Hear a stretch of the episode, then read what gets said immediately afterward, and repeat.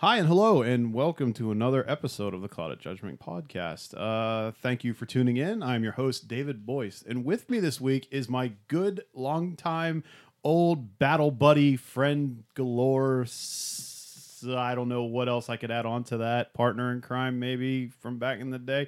Jonathan Kovacs, how are you, sir? I'm good, and I don't know if I want to admit how long we've known each other. It's it's been far too long. Uh, how are you? How are you doing? I'm good, coming off of a very nice uh, drunken stupor, off of a very horrible Steelers loss. Yeah. How, how what was the score on that? Uh, two to one, the other team, and I want to talk about that. That was the ratio, not the score. Oh, okay. Uh, yeah, Jonathan has been drinking just a little bit because the Steeler game happened today, but so have I. And if you've known me from that by now, I'm always having a buzz of some sort while we do these things because you know it loosens you up, and then you get to hear me go, uh, um, um, uh, uh, uh, uh, uh, and so on and so forth. This week, we are talking about the much applauded 2007 DC event, the Sinestro Corps War. Uh, it was written by Geoff Johns, uh, Peter Tomasi, uh, Peter Gibbons, or David Gibbons of uh, Watchmen fame. It was also drawn by Ivan Reis, Ethan Van Sciver, Patrick Gleason, and there was a couple other fill-in artists that I can't remember off the top of my head, so I apologize. Um, when was the last time you read this series before it came out? Or before we read it? I'm sorry. Before we read it now. y- yesterday, Yeah. uh, unfortunately, probably when it came out back in 2007. Yeah. Uh, it was actually the catalyst for me getting into DC at the time because, uh, unfortunately, I was very pro Marvel uh, back before then, and then um, until it came out, yeah, like I said, I just read Mo- Marvel, and I got the occasional Batman book. Uh, not too much else besides that. Uh, but when it came out, it was just a very exciting story, I thought, and um, What made it exciting compared to what? What made you pick this up compa- compared to Green Lantern in the past? Like, I think it was very interesting because I always like I, I I just like the introduction of characters and the backstory of characters because again, rereading it and rereading the first issue, I just remember certain things. Um, and I, I don't remember if I read it online or if I read it possibly in Wizard back when it was actually a uh, written ar- written article. Yeah, an old uh, and when they were doing, you know, I loved how they used to do, um, you, you know, these people. They would create characters, and they actually gave you, you know, the original illustrations they designed, and they gave you backstories, backstories of these characters. And when they did the the backstory of the one character whose name escapes me because I don't remember because it's something, of course, alien, and um, it was the one at the beginning of the series when he's like the sniper that's so many galaxies away, and they're just talking about this character. They're doing a bunch. Wizard did a bunch of bios for the Sinestro Corps, basically. Yeah. all these unknowns that we don't know. Yeah, and so it was whenever I read that, and um, that just always interested me. uh, You know, um, these new fleshed out characters. Yes, basically. And so whenever it came out, I you know I just ran to my the comic shop I used to go to, and I asked, you know, do you have it?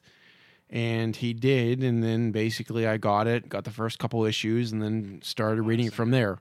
Yeah, basically, yeah. Did you go back and read the other Geoff Johns stuff prior to this? Um, I think a little bit after that, I probably got Rebirth, but I never read the first twenty issues of this of Green Lantern uh, when it came out. I've read other Geoff Johns stuff prior to that, after the fact, uh, but nothing Green Lantern related. Uh, I know I've borrowed your Flash stuff Yes. when he did the Flash stuff, and then I've since purchased all that stuff, all those books. Um, but um, prior to that, the only other Green Lantern books I read was Emerald, Emerald Twilight, which I think actually, when you reread that with uh, Sinestro Corps, uh, is possibly the most integral story to it because they both Yeah, tied it- yeah they they tie together very much because uh, with um, Parallax it just ties Yeah. into it so much. Yeah. So, excuse me. oh, there we go. So, yes, prior to this, you actually got me into this. I read the first couple of issues, and then I decided to go and read Rebirth, and then I started picking up the backstories and whatnot in there. And there, it was basically Geoff Johns is a big fanboy of Hal Jordan, so Yes. he he's he brought him back just because he loved him so much and he thought he had a good idea, which admittedly so, I thought it was a pretty good idea. Um, I did like Kyle as Green Lantern, Kyle Rayner, the previous Green Lantern. I took over Hal Jordan when Hal Jordan went insane because he was, uh, Parallax. yeah, he became Parallax, which is not a alter ego, but actually an entity that possessed him, um, which was the entity of fear. Uh, Geoff Johns started making all the colors of the rainbow essentially a different type of feeling, where green is willpower because you always have to have strong will to. Uh, time out one sec. Okay, let me get. So I'm gonna have to talk a little bit louder, but that's okay. I'm afraid I can't hear myself too well, but okay, we'll go with that. So Geoff Johns, he essentially wanted every color to represent an emotion of some sort, where green is willpower, and the next color here, Sinestro, was yellow with fear. He goes on later to introduce the rest of the spectrum as we go on towards the end of the story. But we start off the story with Sinestro imprisoned on Qward, I believe the planet is. I can't. I don't know if that's how you pronounce it or not, but he was banished. Oh, on in the uh, negative zone. yes, their version of the negative zone, essentially. yes. Yeah, I don't know. Yeah, I can. I don't know. I pronounce it probably wrong. It's spelled what? K W A R D. Yes. Yeah. So I, you know, who knows? It could be um, Saturn, if for all we know. I don't think I actually say. But yeah, you're right. Yeah. So he's in prison there, and he's basically setting up the story of he's willing fear into existence through power rings and whatnot like that. And he essentially, in the matter of I don't know how long it takes place. It seems like moments. He just starts making these rings out of nowhere and basically making his evil version of the Green Lantern Corps. And we're sent back to Earth, where it sets the table of how Jordan's back on the team, uh, back on the core. Everything's hunky dory. It's been going fine for a few months now, and Kyle Rayner is also Ion, who is enveloped by a giant space whale event. Essentially, he's Oh yeah, Ion is the whereas Parallax is the entity of the Sinestro Corps of Fear. Ion is actually the entity of the Green Lantern Corps, uh, aka Willpower. Which up to that point, I don't think they actually discuss in the books. Uh, again, I told uh, we were discussing earlier. I only started reading this right when this came out because it just piqued my interest. Um, and I don't know if I, I remember reading prior to that because I think that was bef- that was right before this was when DC did their big what fifty two. I think Infinite Crisis and Fifty Two was before yeah, this. Yeah, and then I remember Kyle Rayner became Ion, and I asked you about that, and you were telling me, but you weren't sure, and this, that, and the other, and then he the became a first issue- super powered Green Yeah, Lantern over in. JLA or And something I like think that. Once Geoff Johns jumped on, and then that's whenever they decided to have all these different entities, and actually, Which is a great idea. I mean, how many Yeah. times can you write a Green Lantern story where he just beats up space bad guys? yeah, exactly. You, re- Yeah. you rewrite the mythos or the pathos, whatever you want to call it, of the lore of Green Lantern, and not necessarily erasing it, but just elaborating on it, which is always a good idea. I think the emotional spectrum was a great idea, um, but this one just dealt with fear. This was just this would be uh, part one, I guess, of Geoff Johns' big Green Lantern opus. Would you say? Yeah, Followed up by Blackest Night and Brightest Day. Well, yeah, it was the again when you read the last issue, it's setting up the War of the Light, Yeah. uh, which was basically the fight between all of the different spectrums. Uh, and yeah, it was just it was the uh, opening volley of that whole thing, and then it culminated with Blackest Night, Yeah. uh, which was addressed in the final issue of the series. Yeah. Um, with within this prologue for Sinestro Corps, we also we get introduced to all the Sinestro Corps members, like the ones you mentioned in that Wizard magazine. Uh, the sniper Mollusk that was like two galaxies away that was able to kill yes. Green Lantern. Um, Arkillo, which is basically Bizarro uh, Kilowog, Yes, the exactly. big muscly yeah. guy.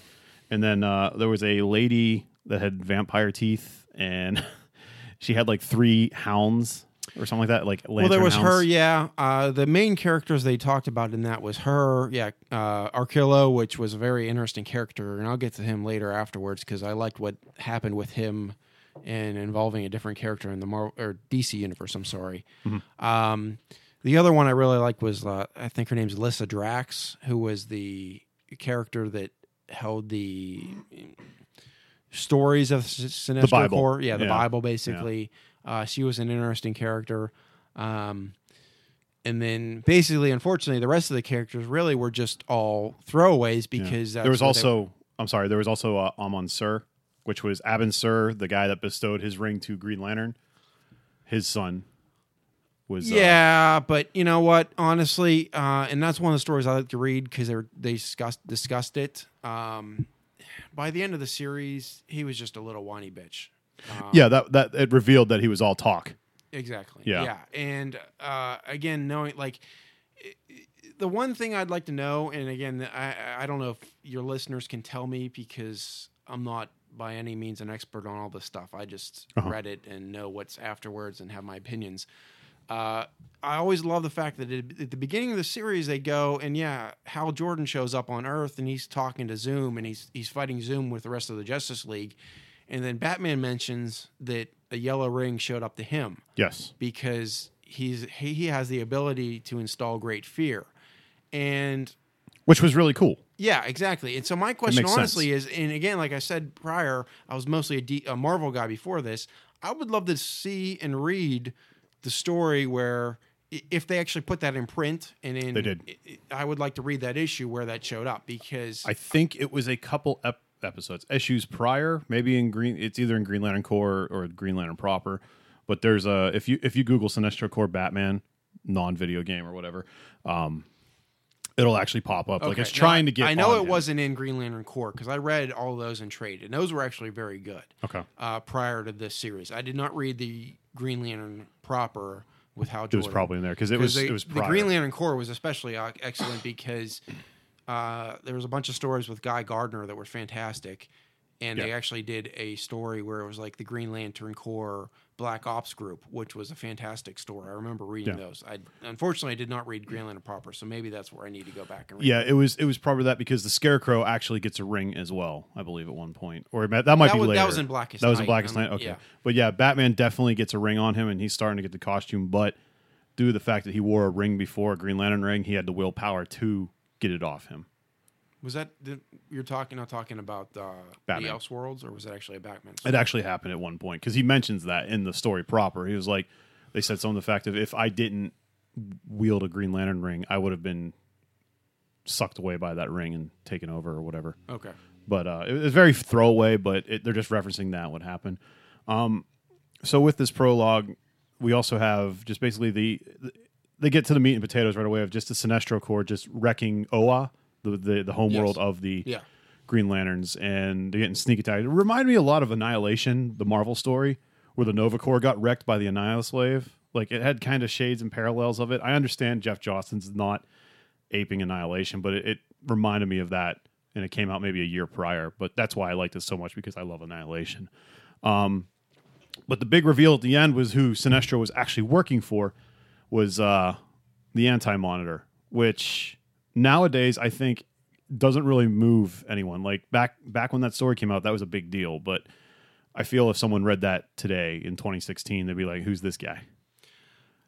Well, especially today, because if you had your readers uh, just sprout up after the new 52 and all that stuff, yeah, you're right. I agree because he has no bearing. Because even I did not read Crisis on Infinite Crisis. Earths. Yeah, uh, you know, it was just one. Of, I, I, still haven't read it, but I mean, the anti monitor. Is, I have the it if you're really is the anti monitor. I mean, he is the big bad that He rules know, the anti exactly. universe. I mean, he's just the one that you know you don't want to go up against. And the fact that that was the one of the best reveal pages that you had the anti monitor, you had Earth Two Superboy, Superman had- Prime or Superboy Prime. Well, okay, or whatever. Earth Two Superman's Yeah, dead. y- Don't read too much into this. Okay, It's, it's okay, way too okay. confusing. Uh, and uh, you Cyborg Hank Superman. Henshaw, yeah, Hank Henshaw as the cyborg Superman. So that final page. Was Oh, and fantastic. Parallax, and Parallax. We we glazed over the fact that uh, Well, on he that showed assault, up in the issue though, so you kind of Yeah. knew he was there because Yeah. he, wa- he in the final, and he was walking with uh, Sinestro into that. yeah. I just room, want to say whatever say you want to say. We glazed over the fact that uh, Kyle Rayner, when that attack happened, he got uh, Parallax took over his body, like it overtook Correct, Ion. yeah, because in the issue, in the first issue, um,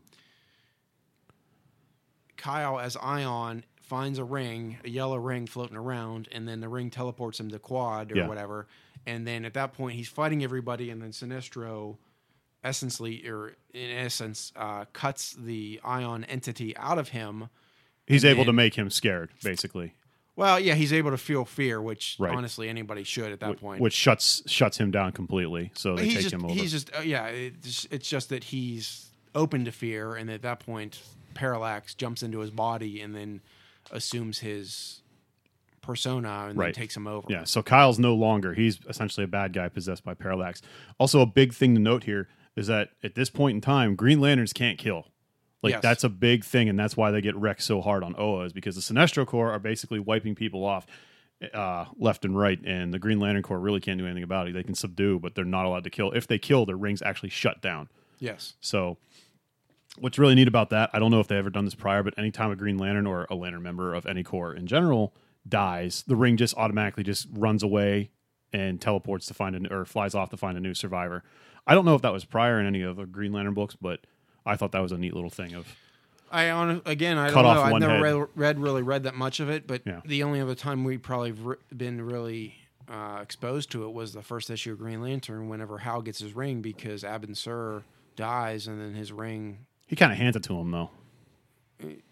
Yeah, I guess. Yeah. But it's just one of those things that it's just a coincidence that this guy dies, and then the person that Yeah. in the same sector, the closest one to uh, possess as much willpower, or AKA what they should have called it courage, but for some reason they're not going to do it, uh, is right standing next to him. So Right. Isn't courage technically indigo or something like that? I know that's way down the no, line. but Indigo. That's the weird thing. Uh, do we want to talk about? I was going to discuss this. We can jump Uh, all over the place with the emotional uh, spectrum. So yeah, so you have the emotion spectrum, emotion spectrum, and uh, that's the weird thing is that they call it willpower, but willpower, when you talk to people, willpower is not a emotion. Courage is the motion. of the ocean. Yeah, yeah, sure.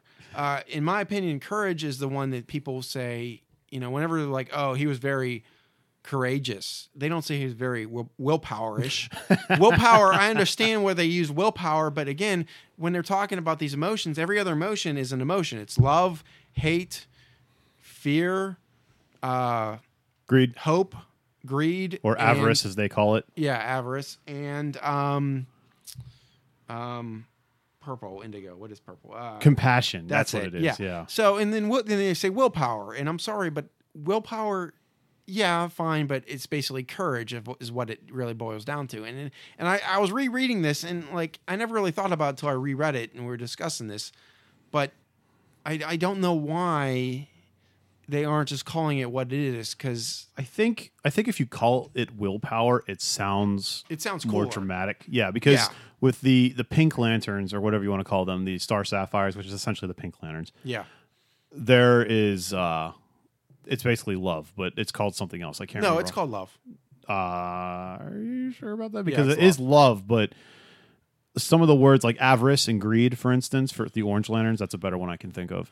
Like I have the emotion of greed. That doesn't sound good. That sounds kind of hokey. But if you say Uh, avarice, that is Unfortunately, I wanted to bring my books, but that you know, uh, no, they call it. I, they might call it something different in the first issue when they discuss it. But um, sorry, uh, but after that, it's it's love. I mean, basically, it's love. Yeah, hope, because it was fear. something- I mean, because fear is fear. Fear Yeah. is an emotion, and love is an emotion. And again, you know, hope is hope. Um, yeah, you're right. It's just the best greed is sounding different than that, whatever. But I don't know what else they call love besides. it's it's at the end of like when they start talking about because I thought it was love, but I mean we're debating over semantics It here. could but have been it just first. Were you talking to the issues prior to this? it was Or- like it was book ten of the Sinestro Corps War when they when they reveal that there's other lanterns out there and the the, the, the battle of lights going to happen. But Uh, we'll have to look the way the way what I, they all said essentially is they sound like the best synonyms to write because like I said, greed and avarice is the perfect example of I have the power of greed. It, it makes me think of some guy holding money bags with big ass dollar signs on them. What if you say avarice? That sounds more powerful and more intoxicating, so to speak. But some Yeah, words but like hope that are good. uh, spectrum of the color or that color Yeah, that- spectrum turned into was yeah, yeah, but it's still on paper. you know, it was useless. on paper it sounds better. That's all I'm saying. Yeah. Um, we got completely sidetracked. I forget what we were talking about. Oh yeah, the the the uh, the splash page at the end. I was a I am and still am a big fan of Cyborg Superman He was my favorite part of the uh, reign of Superman, the return death of Superman. Um, his his heel turn I thought was amazing. I did not see that coming at the time, but I was also like I don't know 15 when that came out. Uh, I think we were like twelve. Same difference, yeah, but still. Um, We were in sixth. I remember we were in sixth grade, and our hated enemy up the street, who I didn't know you at the time, and I'm not going to mention his name because we both hate him. okay. He came down the street with the black issue of uh, the Death of Superman, and we opened it. I remember that. And so that was in sixth grade. It was before I went to high school. Before I met you, it was fifth or sixth grade. So we were like eleven or twelve. Right. But still, I mean, I love Cyborg Superman. I love the design of him. If he was just a generic cyborg, I don't think I liked him. I would like him as much. I like the also the idea of villains, established villains for a bad or for a superhero that don't fight that superhero when they jump over like Magneto fighting Thor, for example. I like that. That that's very interesting to me because you don't see that matchup. I mean, we've seen the X Men fight Magneto so many times. Uh, the Joker up against the Flash or something like that. Obviously, it would be the Flash, but that I like when established like main bad guys for like a different hero go up against someone else, and that's what they did Yeah. because you also had Superman Prime or Superboy Prime. There was a big legal fiasco at the time because he started off as Superboy Prime and then they changed him over to Superman Prime. I don't know why. I just remember reading something about that. I didn't delve into it because I didn't have the time to. But Yeah, and uh, again, rereading that, I forgot about how good. Because at the end of it, and I don't know how soon we get to this, but uh, Cyborg Superman actually turned into one of my favorite characters of the series, only because what he wanted, he wanted at the very end of it. he just wanted to die. Exactly. And it actually was a very sad story for him because at the very end of it, he thanked the Green Lantern Corps because they were going to destroy him. And Yeah, he did it. they- and they nuked him. Goddamn selfish cyborgs of the Manhunters came back and he was dead and he was whatever. And that's all he wanted was to die so he could be with his poor wife because Yeah. he was a makeshift version of the Fantastic Four, unfortunately. And then they reanimated him, and he was at the, the last sad panel. of That is that there's Him him, crying. crying, and it's unfortunate because, you know, that makes honestly that makes such a great character, not Yeah. so much a villain, but Tragic. He had, yeah, because that's all he wanted was to be with his loved ones, Yeah. and that's what he was trying for. and he he figured if I do bad things, you know, someone's going to kill me eventually. So, um, I'm kind of disappointed with that though because he is really a non-issue. Uh, uh, everyone there, except for maybe Sinestro and Parallax, for the most part, are non-issues throughout this entire story. Like they're serving the Anti-Monitor. And they get the info from Cyborg Superman, who has been to the Source Wall, which, for people who don't know, the Source Wall is the end of the universe. Like, if you tried defying God, he throws you into this wall. It's the end of the universe, and you can't get out.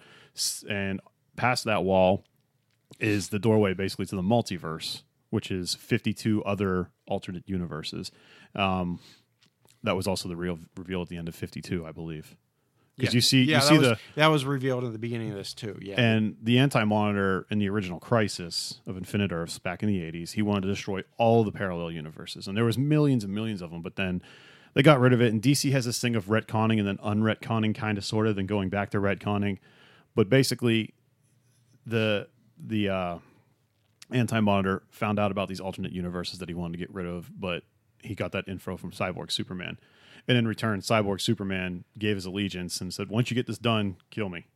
So that's all he wanted. And he ran the Manhunters, which we mentioned before, which is basically a bunch of robots that suck out Green Lantern powers or their power batteries. Well, the Manhunters were the entities that the uh, Guardians of Oa used prior to yeah, the they Green were Lantern Green Lantern because, version one. Yeah, basically. And what happened was that they caused the uh, massacre on, um, Planet 69.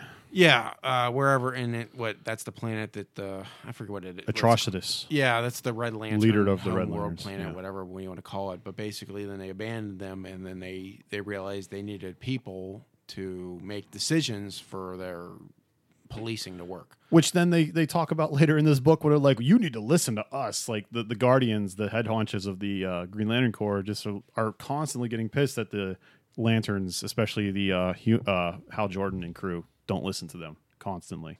Well, yeah, and again, that's what whole leads up to honestly Blackest Night because, and I mean that's where this was leading was the fact that they think they know what they're doing, but in thinking that they know what they're doing and changing the roles and not actually changing them prior, probably caused was a chain reaction to all this stuff happening. Yes. Um, and then yeah, which led to, you know, eh, the uh, expulsion of um, the two guardians. Ganthet and Sayd. Yeah, There's like to- 12 guardians altogether. Yeah, led to They the, the creation of the Blue Lanterns because they embraced their emotions and the fact that you needed them. So, um, yeah, I don't. Where, where I, I lost track of where we're going with that. Well, we were still at the end of Um, the prologue there, but we were. It's, it's, it's all right. We're going all over the place. We don't have to go step by step. That's kind of boring. I've, I've realized to myself. It's something to just talk about it in general, as long as we get the big bullet points.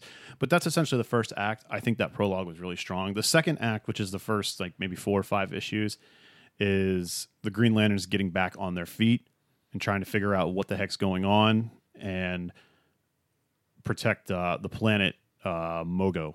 Mobo? Mogo. Mogo. Mogo. Which is essentially the Green Lantern Ring factory. it's a living planet, uh, much like Ego, but it doesn't have a face. It's just a giant white marble with the Green Lantern logo on it. But there's like trees and shit once you get down there.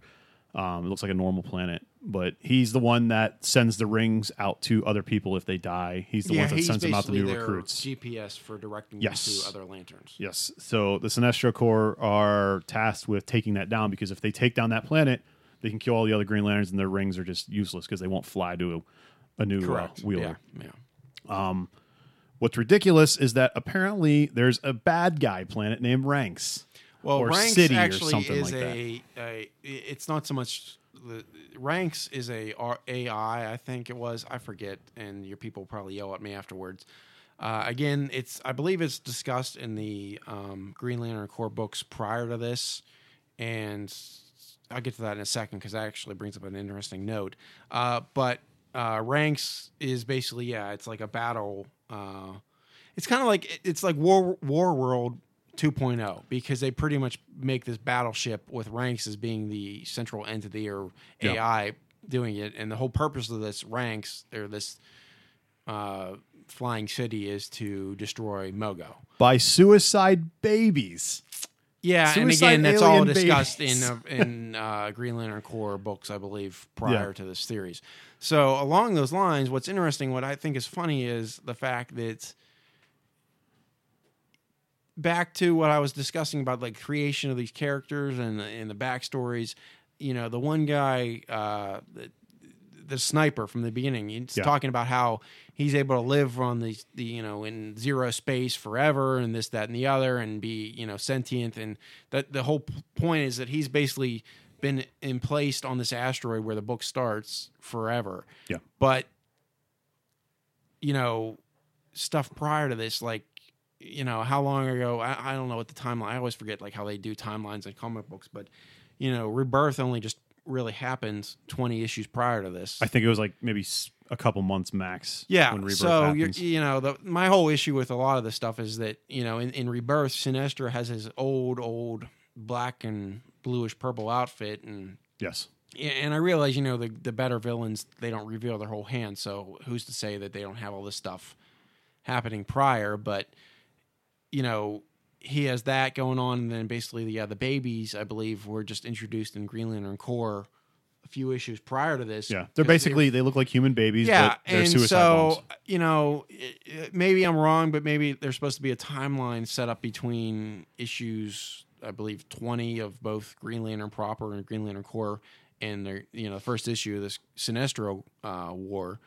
Uh, but there's not a lot of time, in my opinion, for events to happen in those previous books, and all of a sudden these people are jacked off and they go join Sinestro, and they've got these giant Well, war Ranx- machines set up. Ranx is pissed off at Guy Gardner. Yes. if you remember why he's pissed off at Guy Gardner. Apparently, Guy Gardner did something to him in the prior prior stories leading up to this. Apparently, gave him diarrhea. Yeah, I guess that's what Like it is. he I- made this robot planet thing, AI, whatever, like shit itself, and so he's pissed and he joined the Sinestro Corps because of that. I was like, what? Well, you know, They said evacuate. They Gardner made him evacuate his balls because throughout this entire thing where they're trying to destroy Mogo with uh, Ranx, um, the, the one of the Green Lanterns down there is like, oh yeah, Gardner had a scuffle with him and uh, he evacuated his ball uh, balls, his bowels, and then Ranx is constantly saying, "Where's Guy Gardner? I want, I want to uh, get payback for him." Well, I think the evacuation of the bowels, and again, I have to reread the books, but I think that was the final insult of that whole. Yeah, he made him shit himself. so well, he's just but like, I mean, I'm I going think to kill you. I think now." he basically stopped everything, but basically that'd be like, you know, you robbing a bank, and then you know Batman going up to you, stopping you, beating you up, and then all of a sudden being like, "Oh yeah, here's enema pills." Sucks to be you. enema pills.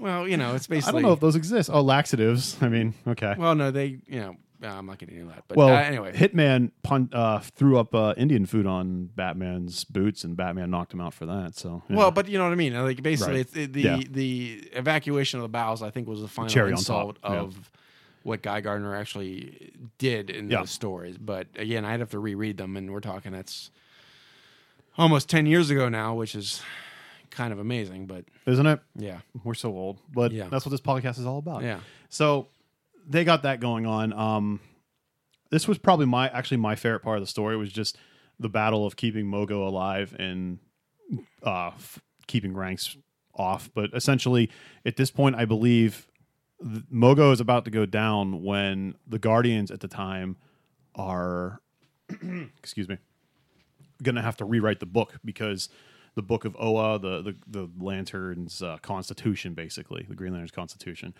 uh, to rise above the Sinestro Corps, and they said there's going to be, I believe, ten new rules written, yes, and they only go into the first one, and they allude to the second one Yeah. at the end, but they don't say what it is because, like I said, this is like a five year spanning story. yeah. Unfortunately, it turned into that, and then I don't. and the first the first uh the first act was use of lethal force engaged Well, it was use of lethal force against Sinestro Corps. Yeah. So it wasn't actually lethal Yes. force against everybody.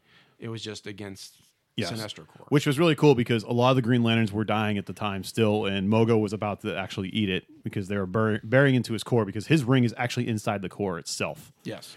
and uh all of a sudden while they're getting their asses kicked you see all the use of deadly thor- uh, force authorized or whatever just keep blinking up over and over and over again which is a really neat lettering trick to show what's going on and Yes, because actually, what what happened was halfway through a series. Because actually, this is the part where I feel like the series kind of like lulled.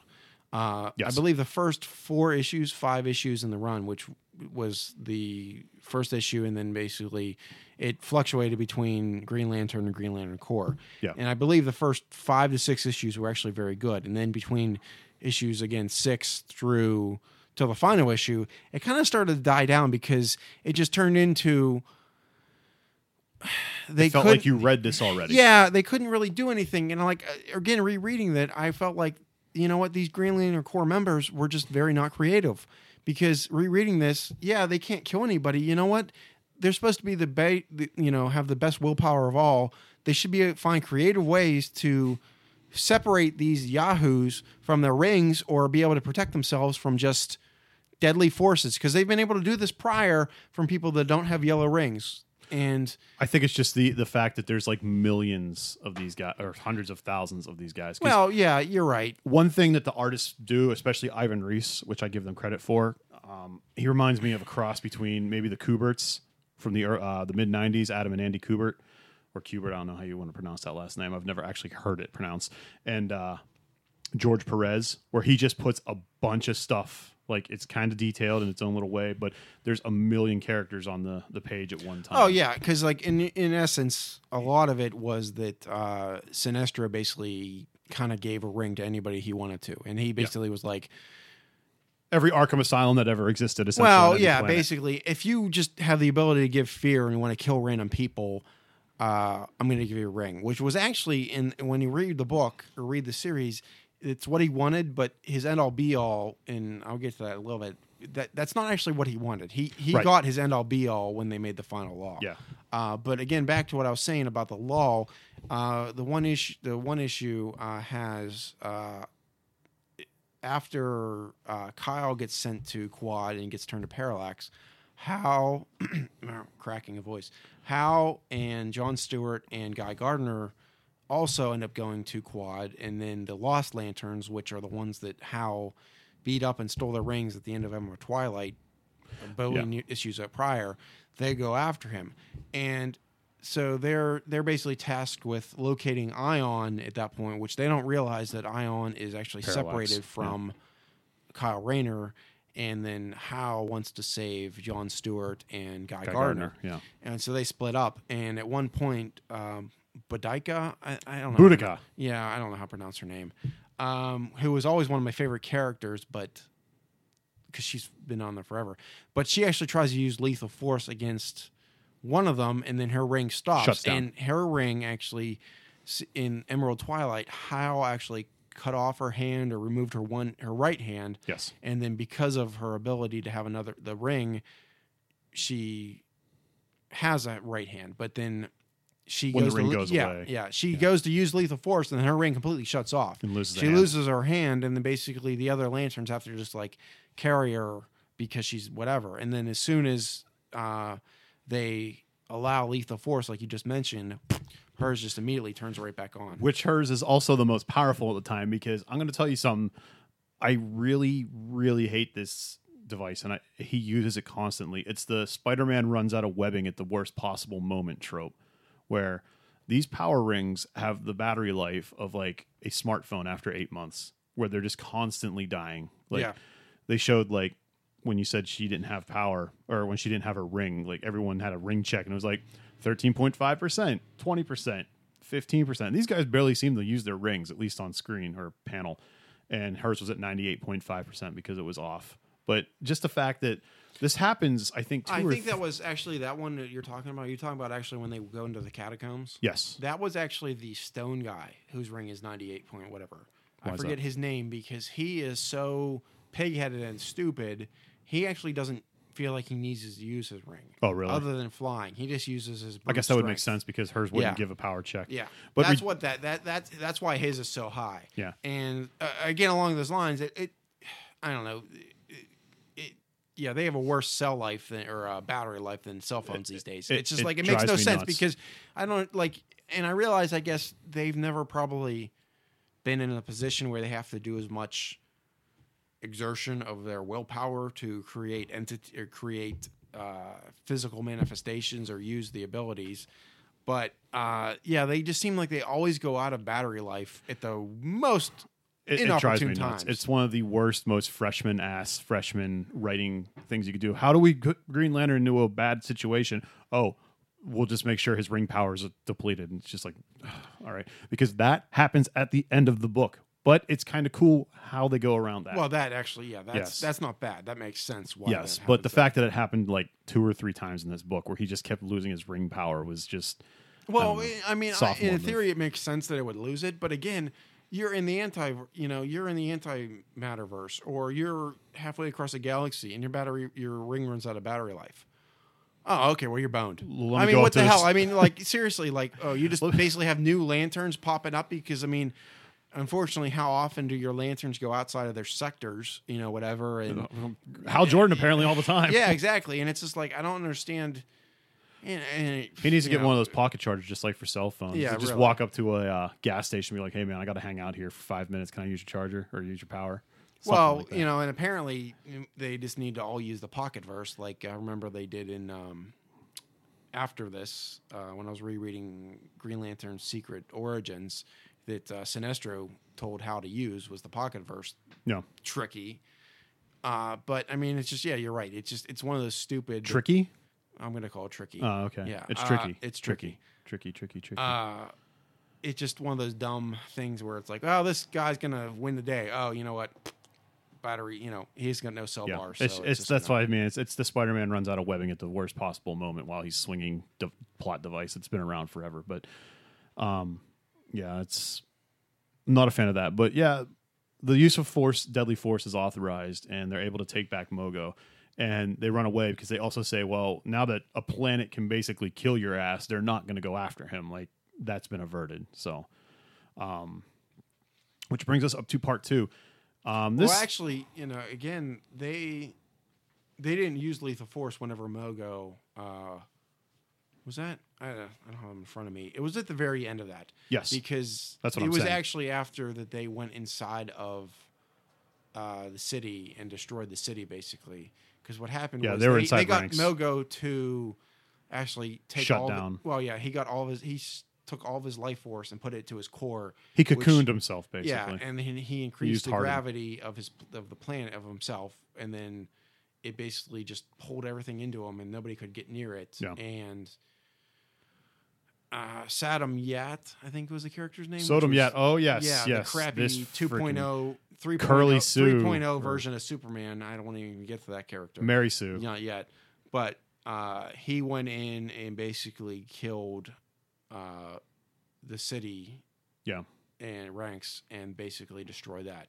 So after that, um, I hated just- Sodom yeah. Yacht for And, the beginning and, of the story. and again, like I said, that's the part of the story. Unfortunately, it was really good up to that, and then it just kind of that was like the five issues I think where it really floundered. yeah, that was that Uh, was it's- part two basically. I call Yeah. part one the prologue by itself, but yeah, because I, I feel like part one, yeah, was like maybe the first six six issues. You're right. Part two was probably like issue seven through ten, and then unfortunately the last issue pulled it back together again. And uh, I know you don't have them and didn't read them, but out of the miniseries uh, series, yes, there was four involved- one shots at the time as well that came out like Yeah. halfway through this event. And uh, out of all of them, the only one that was actually any good, I thought, was actually the Parallax one. I was rereading it. Actually, originally, I was looking at it. I'm thinking, this is going to be the worst one. I really don't even want to reread this. But actually, it turned out to be the best one because it dealt with Kyle Rayner and just talked about him and uh, the loss of all the people that he loved, especially his mother, which was apparently a big Big uh, deal for him and why yeah, he lost well, it was his a big deal with the willpower. story and then whatnot, and dealt with him. You find out a, a, a super virus that has a power ring, a, a Sinestro ring, is what killed his mother, which I kind of rolled my eyes at. Uh, I thought the idea was kind of cool. It's like just let her die of cancer normally or, or something like that. Don't just have, oh, I got an amoeba with a power ring. Like, I understand Green Lanterns are cool with the fact that they have squirrels and weird mutant flies and stuff. You have aliens from all across the, the universe coming together, but come on, man. Well, again, I thought it, I thought it was a really cool idea that Sinestro was smart enough to employ all these different entities to get the, the Yeah. point across. But again, once it it was kind of like he just was like very militant, and once he got the point across, he kind of didn't need all these people. And once he got them to change their minds and create the new laws, Yeah. he he accomplished what he wanted to. So he really Spoiler he alert. didn't really care. um, but like the uh, unfortunately, I really was looking forward to the cyborg Superman story.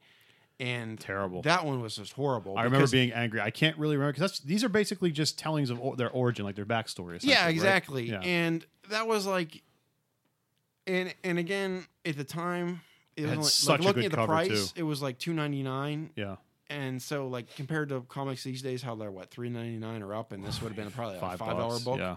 Uh, it wasn't that bad, but I mean, you're talking the whole retelling of the stories was it was it was just a retelling of yeah his origin, which These are essential for people that don't know anything about DC. Yeah, That's I the guess. only reason I would say And, and again, nowadays, I guess you're looking at it, and we've grown up with this now for ever. ever. So like we, re- you know, we know these characters from again, like I said, when we were ten or eleven, and so we knew all these stories, but it was just a rehash of that story of prior to the death of Superman stuff, and it really didn't do anything besides he comes down, beats the crap out of the JLA, and punches Superman a bunch of times. Yeah. And that's about it. And then the same thing with the stupid Superboy, Superman Prime, blah blah blah blah. I would say that one's kind of essential. More, I, I would say Cyborg Superman's worthless, but Superman Prime, he has so much freaking continuity behind him that I think that's essential. If you've never, I I guess so, but Never my read- problem knew anything about him. See, my problem with him being in the series is the fact that he had s- he he was just he they didn't know what to do with him. Yeah. They created his character Him- and then, then they they put him off like after Infinite Crisis. yes, Crisis- the crossover event from previous to this previous year, yeah, Infinite Crisis. 2006. So they made him so damn strong, and they couldn't kill him, and they have no idea what to do with him. Yeah. And that's the problem that they had with that character. So what do they do with him? They stick him on Oa in their sciencells, and they had a pretty ingenious prison where he was stuck in the middle of a red sun with this, that, and the other. Yeah, so his powers wouldn't work. Eh, exactly. And so then it was pretty awesome that he was part of the Sinestro Corps. Yeah, but you know, the whole time he's just basically and I don't know what the, the supposed time frame of this book is supposed to be, but he's basically sitting on the moon. And so during I would his, think it his- takes place in about a week. I, I don't even know if it's that long, but because the problem I have with the book is, and I'll get to the end of this. In in, in his miniseries, you know, he's basically sitting on the moon, and then it goes back into rehashing of his Earth and Crisis on Infinite Earths and all this Infinite crap. Crisis, and yeah. I, Dave can rehash all these because I don't. There's too many. Basically, in, Infinite, in Final Infinite. Yeah, Infinite Superman Abyss. Prime showed up prior to Crisis of Infinite Earths back in the 80s, where his planet was Superman was a comic book. There was no such thing as superpowers, but he suddenly had superpowers of Superman. Like, Yeah. He was the only person. But then the Anti Monitor came along and destroyed his universe, but he was able to get out of it somehow from another character, and he helped save the day in Crisis of Infinite Earths.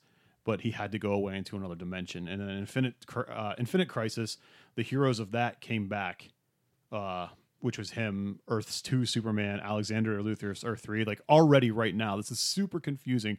But essentially, he was just at the crux of a very important timeline, or he was he was the crux of a very important storyline like 20 years ago. And Geoff Johns is a big continuity buff and stuff like that, so that's why he's in this. But Well, so what I'm getting to is the fact that he's basically chilling out on the moon in the book, and then all of a sudden he shows up on Earth, and they're talking about how oh we can beat him if we get that the damn armor off of him because it's powering him. And then at the very end of it, yeah, they get the armor off, but then the sun comes up, and it's like the yellow sun that powers Superman because that he- that armor amplifies his power. Well, it did, but then at the end of the series, he's basically once he gets hit by one ray of the yellow sun, Yeah. he's goddamn messiah of like supervillains, and he's just kicking ass and taking names. Yeah. And so my whole issue with this is, and I thought he was a great character to involve in this because he's such a cool, he was such a cool character.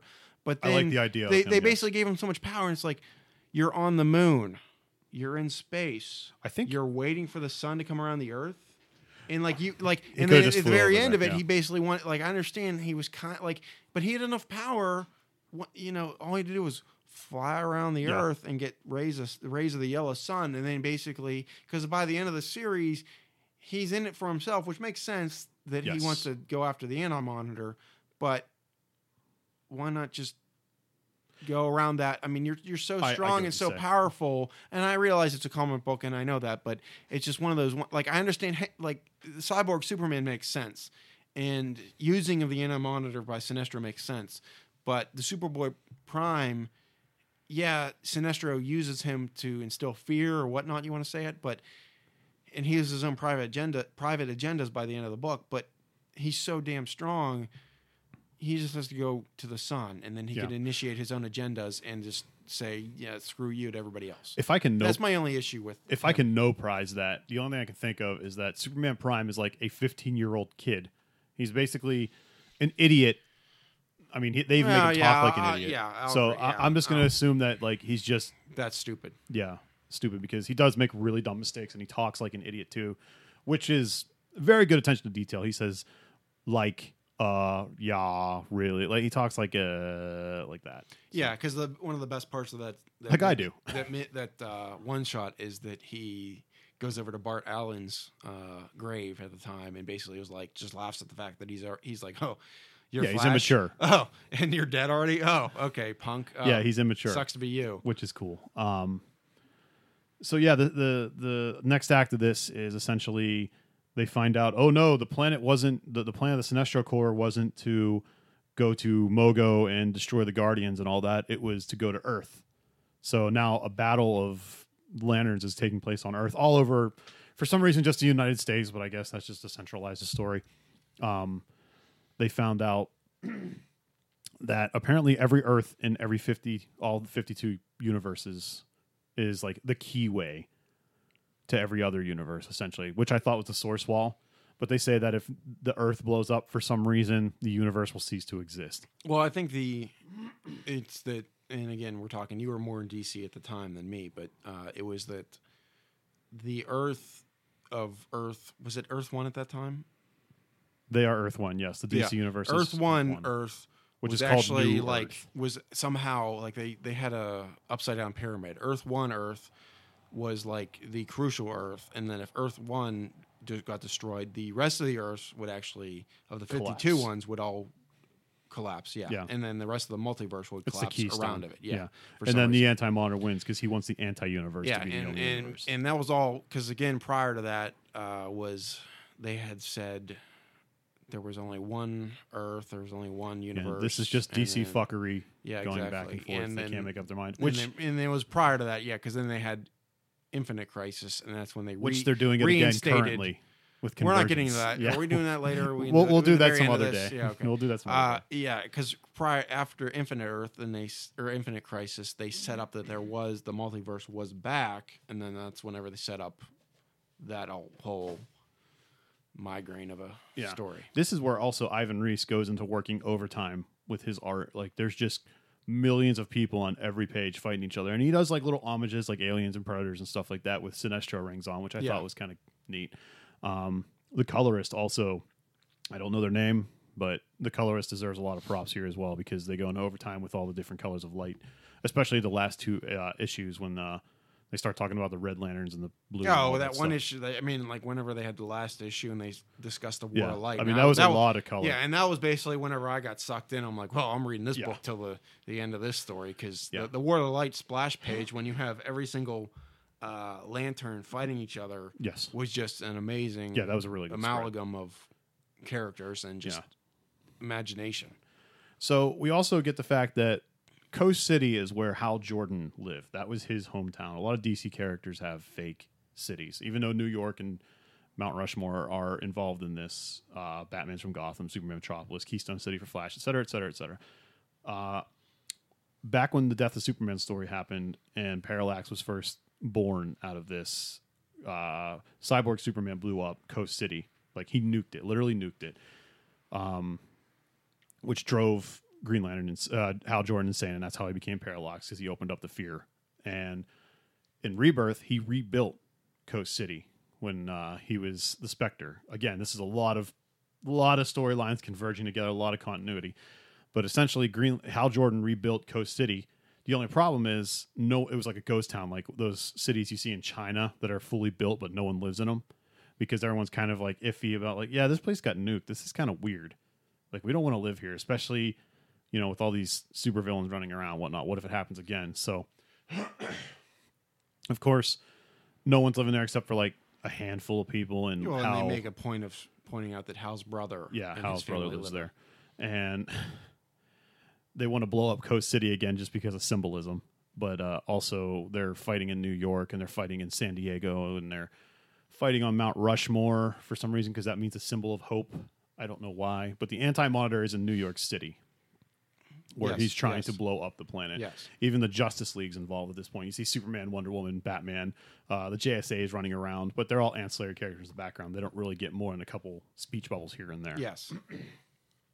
um, and this is just where I, I think it kind of farts on itself because like there's just way too much going on there's way too many characters involved like you want to have this big warhammer fight have all like the, like when you play starcraft and you mass all these forces and you're gonna take your 200 carriers or whatever against his 500 space marines and you're just gonna have a big like you're gonna get all the toys together and fight it's just i feel it's too much because it's all over the place i i don't know how you No, see, I disagree because actually, I think they did a very good job of.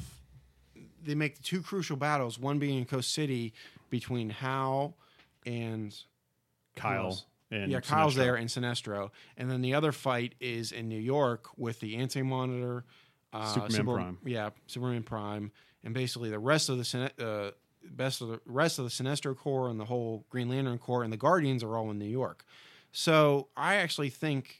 And, and again, when you read it, it's a double sized issue, so there's enough room to do this. So the first half of the issue really is a lot of setup because Ganthet and his girlfriend, yeah, show up and talk to the four Earth Lanterns and explain what's going on with the the um, the book and the um, prophecy of Blackest Night, and they discuss the War of the Light. And then at that point, uh, the four lanterns, John Stewart, Guy Gardner, Hal Jordan, yeah. and um, Kyle Rayner all who, split up. who they take over Parallax. They beat him. As Well, well, what happens was, yeah, at the very end, at the beginning of the issue, uh, Hal and Hal actually gets reabsorbed by the Parallax entity. I'm going to say it, Yeah. who has possessed Kyle's body. uh, and then they basically fight and they get they expel. They kind of jump out of a painting. yeah, they, they kind of jump out of the body, uh, and then Parallax is like kind of loose, and then they basically, because originally actually what happened was uh, the Green Lanterns, uh, the whole thing is that they imprisoned Parallax as a whole entity inside of the central One, power battery. battery, Yes. And um, Sinestro realized that and basically used that so that Parallax would actually seep more into Hal, which was what happened with Emerald Twilight, and that's why they were uh, not able to affect things that are yellow, and that's the whole yellow uh, impurity thing. Um, but basically, then to kind of get around that, they purposely vivisect Parallax, I could say, Yes. and separate him into four pieces and put him into four different batteries. Uh, but after they explain the War of the Light, then they, the the teams branch off, and so um, I actually like the, how the, the way that the issue was because the whole end on what, what's interesting is when you reread this and you kind of forget about it. What the whole end all be all of it was that uh, Sinestro believed the War of the Light. He believed the prophecy of Yeah, Blackest he was Night all in. he in was all it. into it and the guardians just were never ever ever able to admit that they could be wrong or that emotions were good or that emotions had this much power and that's why they did what they did and in essence honestly caused blackest night because that's where this this all leads to blackest night everything that, that whenever they change the rules it just it, you know learns and turns, turns into a two year long story of Yes. Blackest Night. And the whole point of this, though, was that Sinestro wanted them to change the rules so that people would fear the Green Lantern Corps, so that the universe would change because that's what they needed to do. He was And- essentially Ozymandias from Watchmen. Yes, and That so, was his whole goal. He was playing everyone, So even Anti yeah, Monitor. and along those lines, he was yeah he was using them all as his vessels to do this. Pawns, yeah. and um, th- but they all had their own private agendas, and that's what happened to the other side of it in New York. You know, the anti monitor showed up, and basically he realized what he wanted to do. And honestly, I think Sinestro always probably believed that the heroes would defeat him. I don't know. You, you, you don't know this. He Through doesn't say this. losses. Yeah. Uh, he probably could have probably kicked his ass by himself because the anti monitor was just so pompous. But basically, then you have the heroes all fighting him, and um, you know you have the guardians fighting him and all that stuff and then at the end beating him in which you know led to blackest night because then the anti monitor goes gets shut thrown into space by superboy and Yeah. he becomes the power battery for the black lanterns Yeah, let's let's Uh, back that up real quick though. You mentioned Superboy doing that. We also mentioned a guy named Sodam Yat or Sodam Yat. How do you Oh, pronounce yeah. his name? yeah He is a Mary Sue character, which, if for anyone who doesn't know what a Mary Sue, basically it's the author inserting like this powerful character, sometimes as himself, like living vicariously through a character. I don't think that's the case here. They just they just needed a new guy, like a new hot shot essentially, and he hung out in the Green Lantern Corps books. I think prior to this. Um, i'd have to read them but i never read the ones where he was in it But Okay. yeah. But he's essentially just this guy, you know, brash, just like Hal Jordan, but he was in the same solar system as Krypton. Um, his Oh, son, yeah, yeah, his okay. son was basically what blew up Krypton, like on his planet. But so he kind of has the same Kryptonian powers of, you know, the yellow sun powering him Is up that and what it was, weakness or of is it just that they're descended from? They're, they're I know that they're relatives of the Kryptonians, and then they grew up on a, a planet that was imbued that with might red be it, rays. but they're, they're he's indirectly involved with that whole situation. yeah, he's somehow Kryptonian, but yeah, part Kryptonian. So he's like this hot shot, and he eventually gets the ion power in him. So he's now called Ion. Like he's he wasn't ready yet. The the Guardians even mentioned that, but like at this point in time, with all the Sinestro Corps on Earth trying to blow everything up, and the Anti Monitor almost succeeding, they give him Ion's power, and this is the part where Superman Prime or Superboy Prime, whatever you want to call him.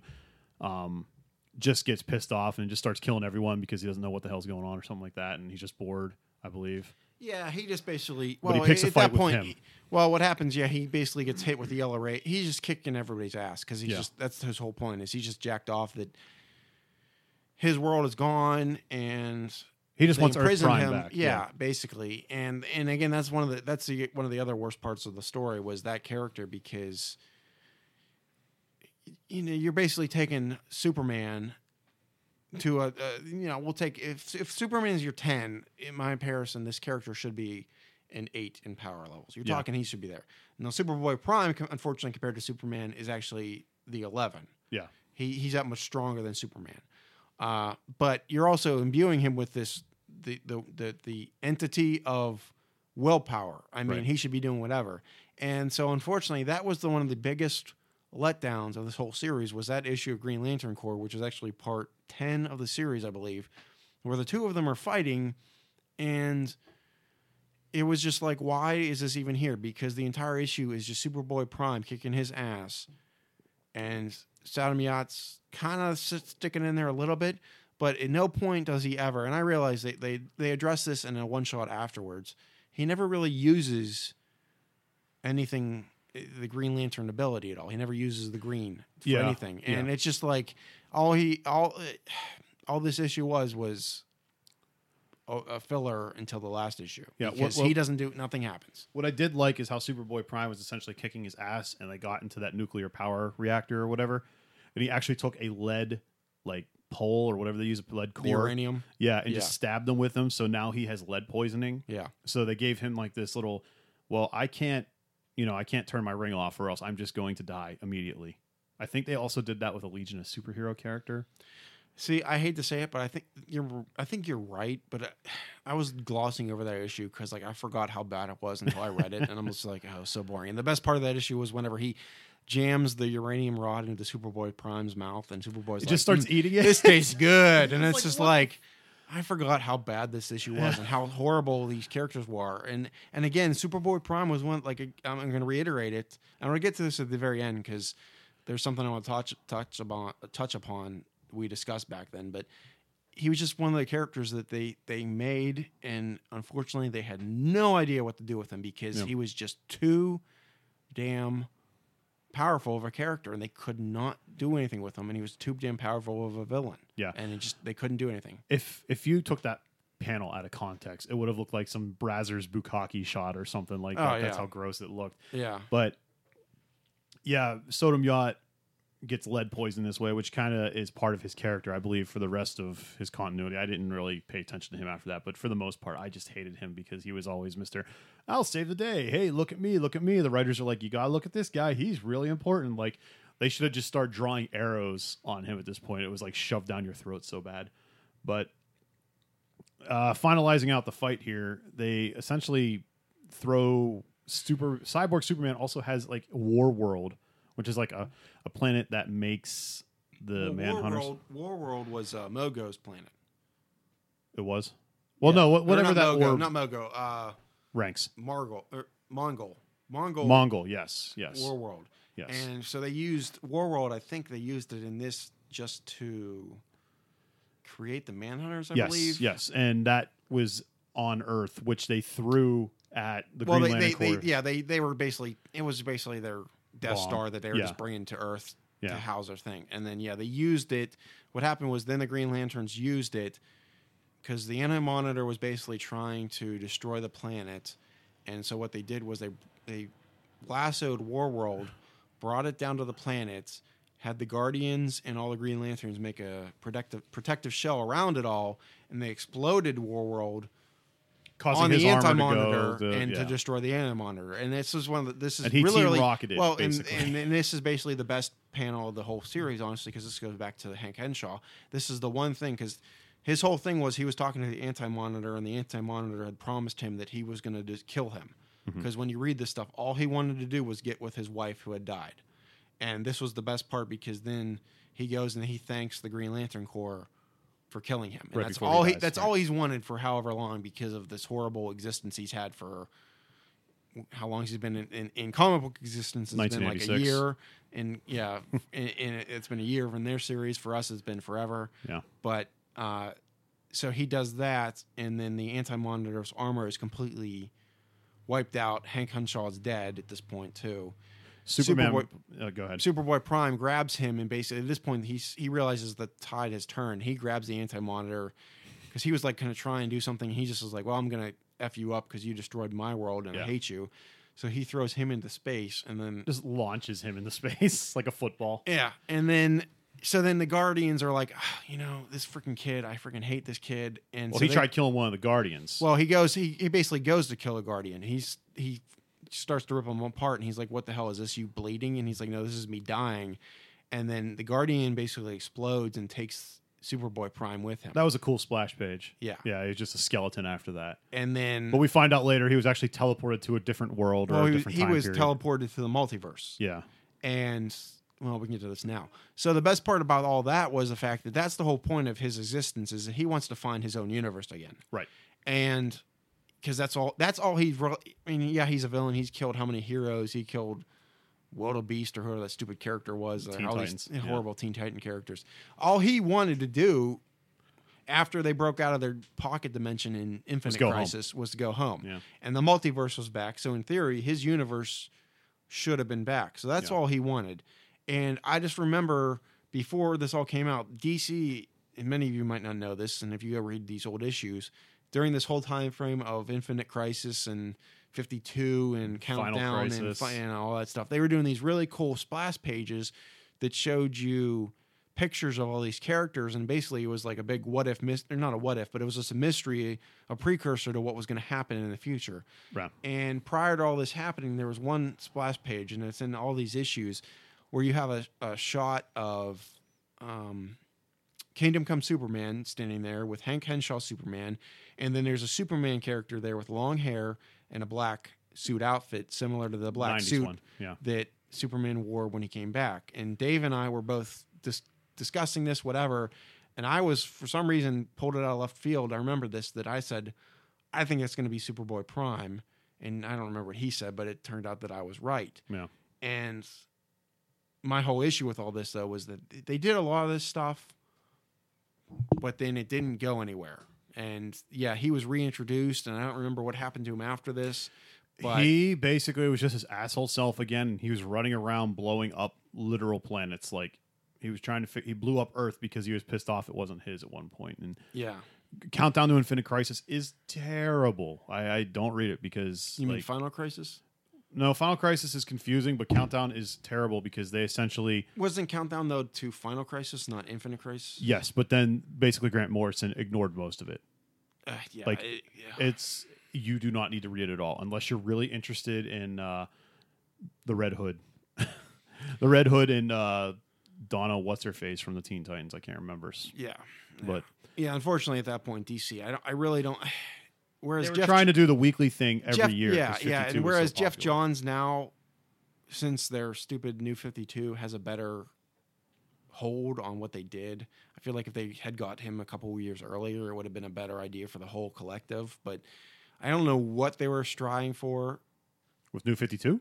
Well, no, with what the this with the infinite Infinite Crisis 52 Countdown Final Crisis. I don't even Well, know. I mean, it's just it's just it was event. just yeah, it was just it was yearly events were yeah, and at that point, I think Marvel had started that ball rolling with Civil War and just started started the ball, Avenger Disassembled, I think, was really when they started. and again. they were just playing again.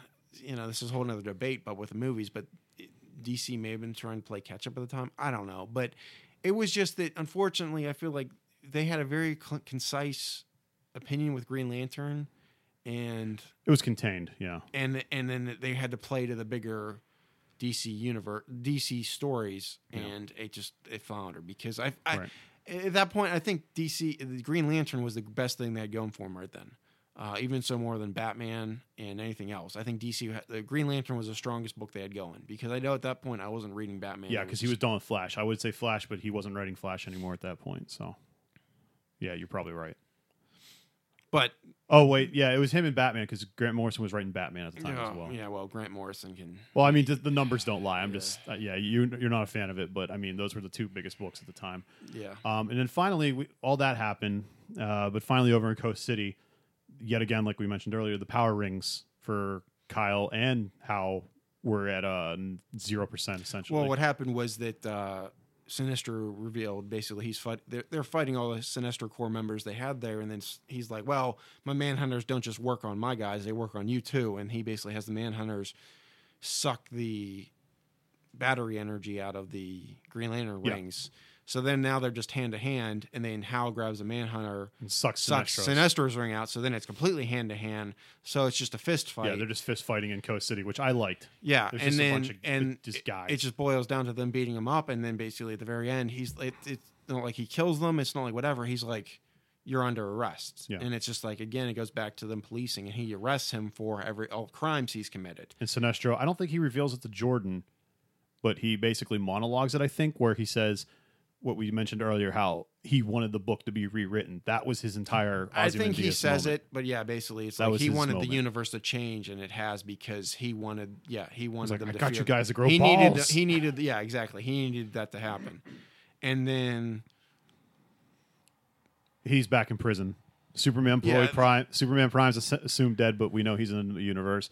Cyborg Superman's done with, but he's going to be rebuilt again. And Well, yeah. The, unfortunately, yeah. So he dies, and then like you know, the prologue is epilogue. epilogue. I'm sorry. Uh, Sinestro's in jail, which is what happens. Yeah. But uh, you know, and that's the worst. I, I again, I feel I feel bad for that character because I mean, he did kill a lot of people. yeah, but yeah, you're right. But again, you got to feel bad for him because yeah, he killed a lot of people, but he, I don't he- feel bad for him. Well, his a very- it's a- his ends justified the means, which I like, but you don't have to be sympathetic for him. Like, I, I don't know. I, you He's know, doing I, the I like greater I good. like a good. I I understand. Like, see, that's the interesting. Like, I'd like to think that. I'd like to know where the character's actual uh, motivation is whenever he killed all the people in Coast City and nuked it, as opposed to now when his whole motivation has supposedly always been that he wants to die. That being said, I think he's a very tragic character. I like what they did with him, and I thought it was very unfortunate for him that at the very end of the issue, you have all the manhunters going up to all he all that he is is like basically like half of a skull. His brain matter's there in space, Yeah. and then the jackass manhunters go up to him and they, they basically like revive him, and it's like. You know, a couple panels, and it's like no life signs, no life signs. Oh, life signs, and then Yeah. you see him crying. And it's, it, I feel like it's an unfortunate end. Yeah. Um, and then the very end of it is that you have the anti-monitor shooting off into space, and he just looks like a weird. He looks like Black the shadow Well, he looks he, out. he looks like the freaking black version of uh, or the tannish more version of the uh, goofy. What the stupid hoopa? Hoopa. the- no, hoopa. Uh, the dumb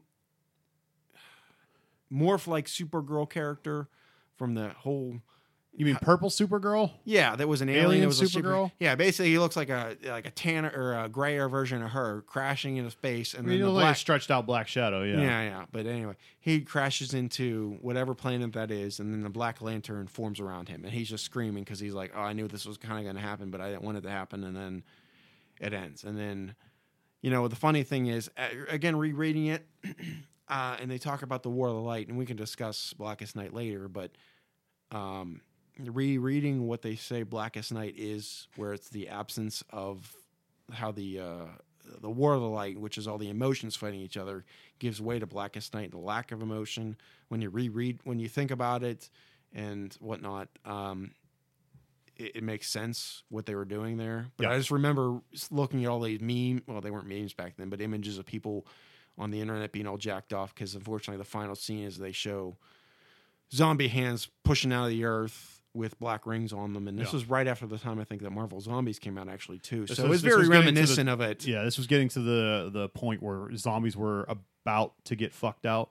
Yeah, and I remember a lot of people all jacked off, and I think at the time I was like, "Well, we'll see," I- you know, whatever. But uh, you know, and, and maybe we'll have to do a podcast of this later. But reread and I have to find it. But thinking about what they tried to st- when I reread that the last issue, and thinking about what they went to, I understand where he's at.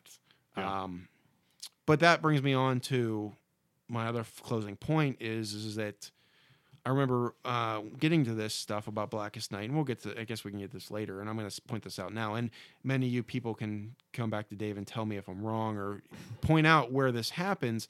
I remember reading an interview with somebody that interviewed Geoff Johns, and he's pointed out, and many of you might notice know this, or at this point will notice this, that a lot of the, uh, the all the different Lantern Corps have a circle in their logo and he made a point of pointing out that there's a reason for that, and there's a reason that the Black Lantern logo kind of looks like a hand the way it is.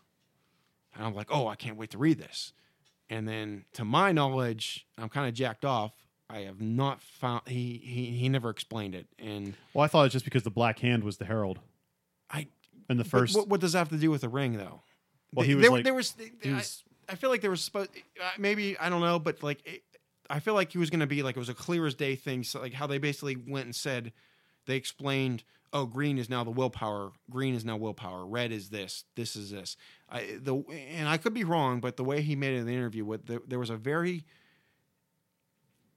um very laid out and good reason why like at that time why i think the different colors weren't going to work on the were, weren't we're not working on the black lanterns because and they're whatnot. dead. well I, I, but I, but why does compassion work on it I mean we'll get to that later Yeah. but um and, and like i said i could be wrong and he might have explained this later but I, I, I don't know and it just it sounded like they had a very good or at least had a very good tie-in for all of them why the black was this and actually the white lantern logo was almost the exact same hand but the fingers were kind of spread there was supposed to be a very good reason and and to my knowledge he never explained that and i was mm-hmm. always waiting for that He could have just been talking out his ass at the time. Because I mean, if you think about it, if he had that interview before it came out, like those years past, like even at the end of this book, it says coming in 2009. Like well that's when it came out though no, no, 2007 with the Sinestro Corps. When Yeah. they when they set up Blackest Night, they said in 2009. Watch, it. it's like they had this all planned out, but things can change over time. You know. Well, yeah, and that's possible because unfortunately, right after Blackest Night, um, Like it's a pretty ballsy move to say this is happening in two years, so get ready. well, they had it set, but it it did. yeah, I I mean, timeline wise, it actually. I mean, you, you're talking 24 issues later, it kind of came out. yeah. And uh, again, because this started my, this basically kicked off my Obsession with Green Lantern. Uh, yeah, I guess you guess so. And um, reading of DC books because prior to that I wasn't really. Yeah. Um, but I did, you know, I read after this I picked up Green Lantern and Green Lantern Corps religiously. Yeah. Until um, the New Fifty Two started. Yeah. And it was all because of this, and um, and unfortunately, you know, in this day and age, that's probably my question to for the rings. You know these people these these comic companies they have bigger unfortunately they have bigger agendas than what some of these writers have. Uh, bottom dollar. and um, yeah i realize that but they have agendas because they want readers and whatever. And me i want a complete story and i'd rather pay i'd rather would have paid dc $100 a book to get the story i wanted than waited how That's long i did fan and not fiction, get it You write it whatever. yeah yeah sure whatever. But uh you know unfortunately some of these writers are slaves. Yeah they're slaves to the the editors. and and and the series is you know the books are going to go the way they are whether they went from the new 52 to the new reboot where all this stuff did happen or didn't happen and Yeah. you know but Would you recommend this book to someone? This story, I should say. yeah i would because actually um again rereading it it's very good and honestly in if you read new 52 if you read um uh what is it um what was the absolute evil book i my brain is I really didn't read anything from Um, New 52 except Swamp Thing and Animal Man. um, whenever they did the um, villains, was it villains united, villains triumphant? And everybody's gonna hate me because I can't remember the book, and it's You mean the you mean the old like no, no, Secret no, Six? the, this, no, the the fifty two series that just came out where uh, Earth oh like a 2 year ago. yeah, where the Earth, t- well, it's longer than that, but Yeah. Villains United or whatever that was, uh, they actually reference the Sinestro Corps in that, and it was pretty awesome. a Well- certain character showed up with a uh, yellow ring and made a splash effect, and I'm not going to say who it was. And it basically spoil it. was Batman because he's badass and it's Batman. Okay. Uh, and he throws a yellow ring on, and it's pretty awesome that it does. And he he has it because of the war, the Sinestro Corps war on Earth. Yeah, the thing about the new 52 was Johns and Grant Morrison were like the guys, so of course they get a little bit more leeway. So when they rebooted New 52, they couldn't do it from scratch because of all that work they put into those characters. So they said, "All right, all this stuff happened, but you know, this stuff just mainline it. Like we can ignore some of the stuff here and there, but Sinestro Corps War, War of Light, that all that stuff still happened. Batman's R.I.P., uh, Damian, all that stuff that still happened. But let's ignore everything else. That's essentially what it was, and another reason why I wasn't a big fan of that. But that's for another. That's another thing. That that's probably why he had that ring because they're like, all right, well, this still happened. Well, exactly. Yeah, it did happen, and that's what they said it happened. But um, the, yeah, he did say that it happened, but it just and, and for you newer guys listening to that, newer readers, you may not understand how much issues we have with continuity stuff. For you older ones, you kind of do, and not that we have issues with it, but it's just it's hard sometimes. you put all your dedication into a character, and when they take that away, it's like, well, this was pointless. It Exactly, exactly, I can see that. and. Yeah, the new 52. If we want to do a whole nother hour podcast here, we could just get onto that because I'm kind of jacked off a lot about stuff about that. And again, in my opinion, yeah, Sinestro Corps War was awesome. It was very good. It's worth reading. But the best part about this, the best thing that happened from this was Swamp Thing came back.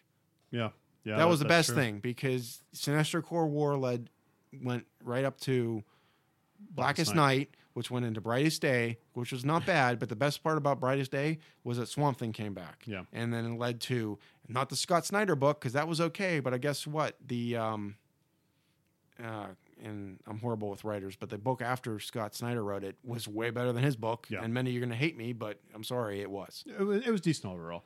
Um, I like that this event was contained in the Green Lantern books. A lot of these crossovers would just have its own own separate book, and then you'd have a bajillion tie-ins. Every single book would have a tie-in. Infinite Crisis was lousy with this. I mean, Marvel Civil War, uh, Avengers versus X Men, Final Crisis. They all had some weird tie-in to a degree, but Green Lantern was pretty much self-contained, except for a few outliers. You say you read the Blue Beetle books. Yeah, I have the Blue Beetle book. It was only a one shot. Yeah. and have, at the time I thought it was good. Rereading it, um, it's not bad, but it uh, yeah, it, it basically just takes place in the couple the short timeline that the war is on Earth, Yeah. and Blackest Night was also super lousy about oh yeah, unfortunately, Like if you were enjoying your story, too bad you're gonna have a Blackest Night tie-in. Well, and that's the worst. they- Yeah, the Blackest Night tie-in. Some of them are good, but once you got to, um, they all turned out to be the same, unfortunately. Yeah. And- and they were not that. Yeah, they were not that good. That, don't, don't get me wrong. Blackest Night was good. Just the tie-ins, and if if none of you read it, yeah. they were just Intrusive. Once you got one, you understood them all, and they kind of did all the same thing. There was only a couple, and, and again, it was like if you like certain characters, uh, what it did and how it played on their emotions. Uh, some of them were very good because of certain characters, but Yeah, like Booster Gold had I was Dead dumb. Blue Beetle come yeah, back. yeah, and I, but I was dumb enough, and I had enough money that I was getting a lot of them, and um, it- was just the same thing week in week out, and it, it was just was not good. I think another neat thing that Sinestro Corps did was it kind of boosted other characters like Mongul. We mentioned him briefly. He was a uh, Green Lantern Corps uh, like villain, like a recurring character, like an over overarching recurring villain for them. But he would just take all the dead Sinestro Corps uh, rings as Yeah. well as like Yeah, kind of the guys that like after the war was over, he was like, "You guys can work with me. We're not really in the core, but you still have your rings." And he had like I don't know, like eight rings on his fingers. and Well, stuff yeah, like that was the cool thing was that in the end of um, so in the end of the last issue of Green Lantern Corps, uh, they set up the later stories. So they set up a character for the Sinestro Corps called Kryb, yes, who was going around and stealing all the Babies. of uh, Green Lantern Corps members. And actually, I think the second role that they get into later on, if you want to talk about this, we can. Uh, gotta the second role. soon, Uh, well, okay, that's fine. But the second role was about, I believe, the members not having, not being romantically involved. Yeah. And but then a lot of the Green Lantern Corps books after that were dealing with um, going after Kryb, and then later on, yeah, Mongul, because uh, Sinestro got arrested. So then there was this giant power vacuum on Yes. for leadership, and then That's Mongul like. stepped in and basically was just going around. And, and there was a really cool part of that story where Articulo, Articulo or Artic- Arkillo. Arkillo is like bitching and moaning and trying to fight him. He basically rips his tongue out, mutes him, and bitch slaps him. And then basically he run and he gives him his tongue and he wears like a necklace of shame. And um, then once Sinestro kind of gets, re- it's it's kind of funny because it just reveals to you how bad Sinestro is because later on he escapes and uh, reestablishes control on Mongul. Like it's just like Yeah. you think Mongul's a badass, but it literally is like you walking up to a potato bug and just being like swat. I mean, he Yeah. just he just he just swats them. Yeah, it's also cool And- because Arkillo is like throughout the entire book, he's literally ripping Green Lanterns in half and bathing in their blood. Like he's constantly showered in body parts, and then you have Mongul just come up and bitch slap him. Yeah. Just like kind of like a DBZ thing too, where it's just like, oh, Yeah. this guy was so powerful, and then all of a sudden this new guy comes around, it's just like, oh shit. Well, and it's one of those things like when you look at it, and, and I'm not insulting these characters, but you, and again, they make a big deal. And it, yeah, we read the ones about the Earthmen's because that's what we read. But you, you, you got to wonder what these characters are used to because again, they're they're the police. They're not used to these people doing it. So I, I hate to say it, but unfortunately. They're not used to somebody like that coming at them, being able to Yeah. kill them and whatever. So yeah, unfortunately they Yeah. they get pwned. Uh, Pwned? yeah, wow, pwned. that's, that's a word. uh, Um, but yeah, like the rest of the after this, the Green Lantern Corps deals a lot with the Sinestro Corps, uh, mostly with Kryb and Mongul, like I said, and then the regular Green Lantern Prime after this, and this all leads up to Blackest Night, which was Yeah. two years later. Uh, Green Lantern itself deals with um, the discovery of the other All lanterns, colors, yeah. yes, and Um, whatnot. You say you recommend this though overall.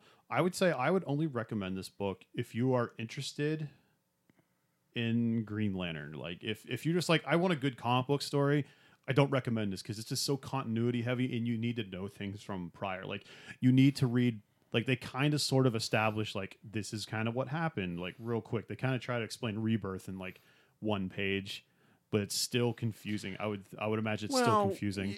I recommend reading it. That being said, I think you should read Green Lantern Rebirth, and you could also and, and now these days, in this day and age, it's not that hard to get these books. No, whereas I read these ago- online. exactly. Um, Without you know. I, I, I would honestly read Emerald Twilight, um, breeze over uh, the birth of Su- the death of Superman, but you really don't have to. You just have to know this stuff happens. But Emerald Twilight is the ones to read.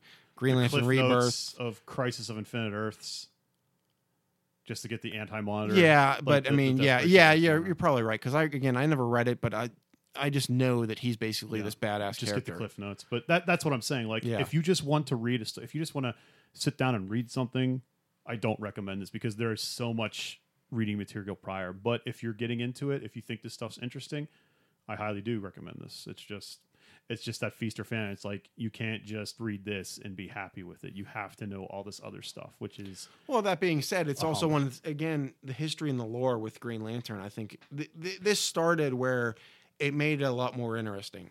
Um, yes, because it, it's it, again, like I said, this this piqued my interest in it. Because prior to this, I hate to say it, I was just straight up Batman. Yeah. uh, there's nothing wrong with that. yeah. I mean, there was nothing else going on in DC. Every once in a while, I'd try and read a book here and there from DC, uh, but nothing held my interest until this uh, started, and it just was such an awesome idea that they finally were doing this. Yeah. and uh, you know, it just got the ball rolling on my my eventual interest in the in the in that uh, publisher, and Awesome. then got me down the road of collecting way more books than I should. Yeah, especially in this day of uh, online. Um, all right, well, that that's that's our thoughts on it. Uh, it. Overall, I looked up the rankings on Amazon because there's no Metacritic for comic books that I know of yet. Um, there's several different versions of this. There's paperbacks, hardcovers, omnibuses, essential paperbacks. It, it, it averages about 4.5 out of five stars. Um, so take that for what you will on Amazon. They're usually pretty good about that. Um, usually the five star reviews and the one star reviews, I don't really look at if they're more than not more than like two paragraphs because it's usually just dumb fanboy stuff. Um, do you have anything you want to plug? Uh, I just want to have a shout out to the comic shop I frequent. It's Arkham Gift, Gift Shop on Route 8. Uh, in Pittsburgh. Yes, Pittsburgh, Pennsylvania. Uh, you can look it up online, and I don't know. Will you, do you guys you attach a, uh, a link to their website for this somehow? No. Okay. Well, it's Arkham Gift Shop, uh, Pittsburgh, Pennsylvania. If you look it up, it's on Route 8. Uh, Jeff, Yeah, Jeff owns it. He's a cool guy. yeah, Jeff is a fantastic comic owner. Uh, if you start a uh, subscription there, he'll give you a discount, which is fantastic. I know a lot of places do, but he's very. He's, He'll he's bust one of my ass. best friends. Like Yeah. I, I he'll bust his ass to get you stuff. Yeah, Like, exactly. I've asked for some action figures here and there, and he was able to procure them in ways that I couldn't. So and uh, he does for less money. And they, and if you are in the Pittsburgh area, I know a lot of shops do this now, and actually because of him, but he's the one that started uh, Hot Dog Saturday Yes. uh, a couple years ago. Every first Saturday, I believe, of the month between I'm saying May through October, he's done uh, free hot dog Saturdays where he has giant sales and whatnot. And then he also does major sales. I'm sure a lot of places do, but he also offers cookies and food items Yeah. during your free comic book Saturday. And then uh, I don't know if you, many of you guys know this. I'm sure you don't know this, Dave, but actually there's a free comic book Saturday in October as well. Hmm. It's the basically opposite, not the opposite, but the inverse of the other one. It's like the Halloween version of it. Right. Uh, it's not as, uh, Prevalent. yeah, it's not as uh, As the one in May? advertised as the other one because I don't believe they make like usually like how There's series tie-ins. is now Yeah. start on that one. Yeah. It's not as prevalent, but he, they do have one in October, and he does it as well. And again, he offers decent sales, really good sales actually, and uh, food and whatnot, and has frequent giveaways. But uh, that's yeah, that's who I'm gonna Freaking giveaways, not just giveaways. frequent giveaways. Oh, frequent. not Okay. sorry. And uh, but yeah, that's who I- I'd like to plug today. Um, he also does this really cool thing I've noticed where he takes back issues and he will, if they're like a stor- certain arc or something like that, he'll bag them all together and then put a discount on that. Even limited series, like you can you can buy them individually, but if you wanted to get like a there was like a five issue limited series, he would have it all bagged together. And Oh yeah, would- he does have a uh, he would sell it at a discount price. account, and a lot of his stuff he does do Yeah. that is basically as soon as a series or some limited series or an arc of Yeah. some new book or old book or whatever ends, he immediately bags it and it's on eBay. So if you yeah, guys that's how I was want- able to get my old Deadpool books. yeah, if you guys want something or want to pick stuff up, he's your guy. He's really good at that. So All right, sweet deal. Um, you can follow me on Twitter at Flatular, F L A T U L A R. Uh, that's where I post just you know just like any other jerk off with a Twitter. Uh, posting Chris Kattan pics or dumb things about NECA toys. Um, and I think that's going to do it. If you have any questions uh, about the show or stuff that you want us to answer, stupid questions, uh, you can email us at cloud of judgment podcast at gmail.com. And I actually do have a question right here. And it's not really relating to the podcast, but that's fine. I don't care. I like answering mail regardless.